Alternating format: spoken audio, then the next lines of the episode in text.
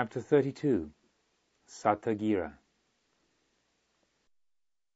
The whole night through I remained on the terrace, the unresisting prey of passions hitherto unknown to me, but which were now unchained, and which made sport with my heart as the whirlwind flurries the leaf.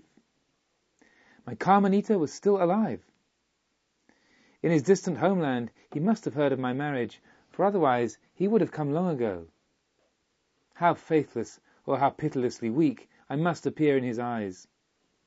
And for this degradation of mine, Satagira was alone to blame. My hatred for him grew more deadly with every passing minute, and deeply did I feel the truth of Angulimala's words that, if I had been a man, I would assuredly have killed him. Then the prospect that Angulimala had so unexpectedly opened up to me presented itself, that, if I were free, I could marry my beloved. At the thought my whole being became so wildly excited that I felt as if my blood would rend my breast and burst my temples.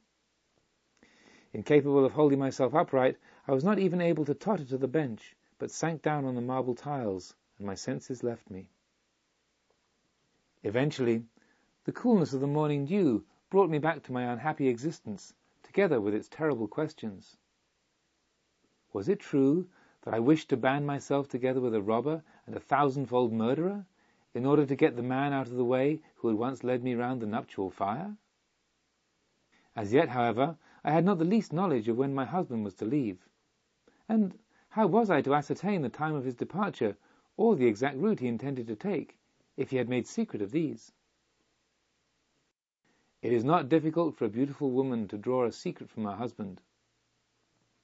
These words of the robber still rang in my ears, and made plain to me the lowness of such a course of action. Never would I be able to make up my mind to inveigle myself into his confidence by such tenderness, in order to then betray him to his arch enemy. But just because I felt this so clearly, so did it also become clear to me that it was really only the idea of the treacherous and hypocritical worming out of his secret that I deeply loathed. Had I already been in possession of it, had I known where to go in order to find a tablet on which it all stood written, I should certainly have furnished Angulimala with the fatal information. When this became plain to me, I trembled with horror, as though I were already guilty of Satagira's death. I thanked fate that there was no possibility of getting this information, for, even if I had been able to learn at what hour they were to start, still only Satagira himself, and at the most perhaps one confidant, would know what roads and paths had been decided upon. I saw the rising sun gild the towers and cupolas of Kosambi, as I had seen this ravishing spectacle so many times from the terrace of the Sorrowless, but with what quite different feelings than when I spent the blessed night hours there with you. Unhappy as never before, weary and miserable as though I had in this one night aged by decades, I took myself back to my quarters. In order to reach my rooms, I was obliged to go through a long gallery, opening off which were several chambers with latticed windows. As I passed one of these I heard voices. One of them, that of my husband, was just then raised. Good.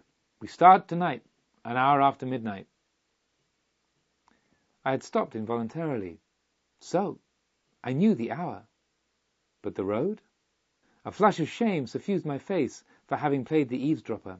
Fly, fly! A voice made itself heard within me. There is still time.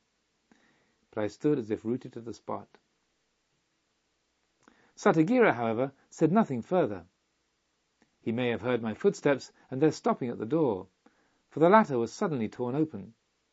My husband stood before me. I, I heard your voice in passing, I said, with quick resolution, and thought of asking whether I should bring you some refreshments, as you have business so early. Then I feared to disturb you, and was about to pass on. Satagira looked at me without suspicion, and even with great friendliness. Thank you, he said. I need no refreshments, but you in no way disturb me. On the contrary, I was about to send for you, and only feared that you had not yet risen. You can, just at this moment, be of the greatest service to me.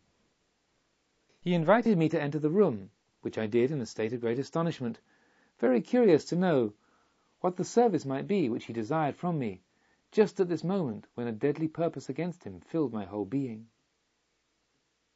A man whom I recognized as the master of Satagira's horses and his most trusted follower was sitting on a low bench. He rose as I entered and bowed. Satagira invited me to sit down beside himself, signed to the officer to be seated again, and then turned to me. The matter is this, dear Vasitthi. I am obliged, as soon as possible, to undertake a journey in order to settle a village quarrel in the province to the east. Now for several weeks robbers have been active in the wooded region east of Kosambi, and as a matter of fact very near to the town. Indeed, a foolish tale has even arisen that their leader is none other than Angulimala, people having the unheard of effrontery to assert that Angulimala had, on the last occasion, escaped from prison, and that I had, in the place of his head, stuck up another one very like it over the gate. Of course, we can afford to laugh at all such fantastic stories, but nevertheless, this robber does not seem to stand much behind the famous Angulimala in point of audacity, and, if he really gives himself out to be the latter in order to gain a large following by use of his renowned name, his intention assuredly is to perform some particularly brilliant and deadly feat. For that reason, a certain amount of prudence is, under all circumstances, advisable. A small table, inlaid with precious stones, stood beside him, and on it a silk handkerchief. He took the handkerchief up and mopped his forehead, observing as he did so that the day was very hot in spite of the early hour. I perceived, of course, that it was fear of Angulimala which had caused the perspiration to flow from his every pore. Instead of awakening my compassion, however, the sight only filled me with contempt for him. I saw that he was no hero, a fact that now had been made doubly clear by his deception of me and the cowardly subterfuge he had employed in taking Angulimala prisoner. Now, however, my husband went on, I cannot well arrive in these villages with a whole army. Indeed, I should not like to take more than thirty mounted men with me on this journey. So, all the more are prudence and diplomatic stratagem essential. I have just been discussing this with my faithful Panduka, and he has made a good suggestion, of which I will also inform you, in order that you need not be in too great a state of anxiety on my account during these days. I murmured something that was intended to signify gratitude for this consideration. Panduka will, therefore, he went on, make all necessary preparations, and with a great deal of ostentation pretend as though I intended to make an expedition early tomorrow to the east with a fairly large body of troops to capture the robbers. If these, then, have their accomplices here in town who keep them informed of what goes on, they are certain to be deceived by it. In the meantime, I shall start with my thirty riders an hour after midnight, and, going out of the southern gate, shall take my way in a wide sweep through the hilly land to the south east. Yet, even so, I should like to avoid the main roads until I have left Kosambi several miles behind. Now, just in this neighbourhood lies your father's summer residence, and there you know every road and path from your childhood. You will be able, then, I imagine, to help me greatly in this matter. I was at once ready to do so, and while I described everything to him in detail, I had a drawing board brought and drew upon it an exact map of the neighbourhood of our country house, with crosses at the places which he must especially note but chiefly did I recommend to him a certain path which led through a ravine. This ravine narrowed gradually until, finally, for a short distance, even two men could not ride through it abreast. On the other hand, however, the path was so little known that, even if the robbers should suspect him of making such a detour, not one of them would ever think of looking for him there. In this ravine, however, I had, as an innocent child, played with my brothers, as well as with Medini and our tenants' children. Satagira noticed that the hand with which I drew on the board trembled, and he asked me if I were feverish.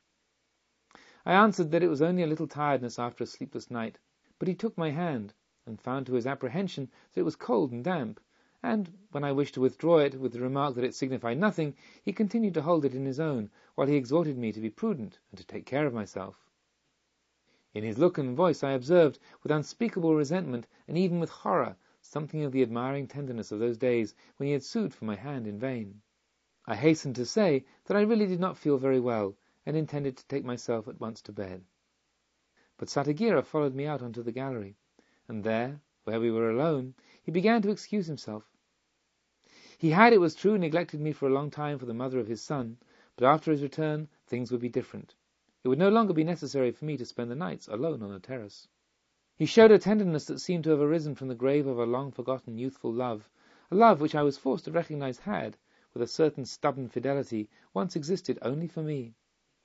But although this could not fail to incline my heart somewhat in his favour, so that for a moment I wavered in my purpose, his parting words, which were uttered with a honeyed smile and such a loathsome familiarity, were of such a nature to destroy this inclination again, for they reminded me of rights of intimacy which had been filched from me by his vile and cowardly treachery.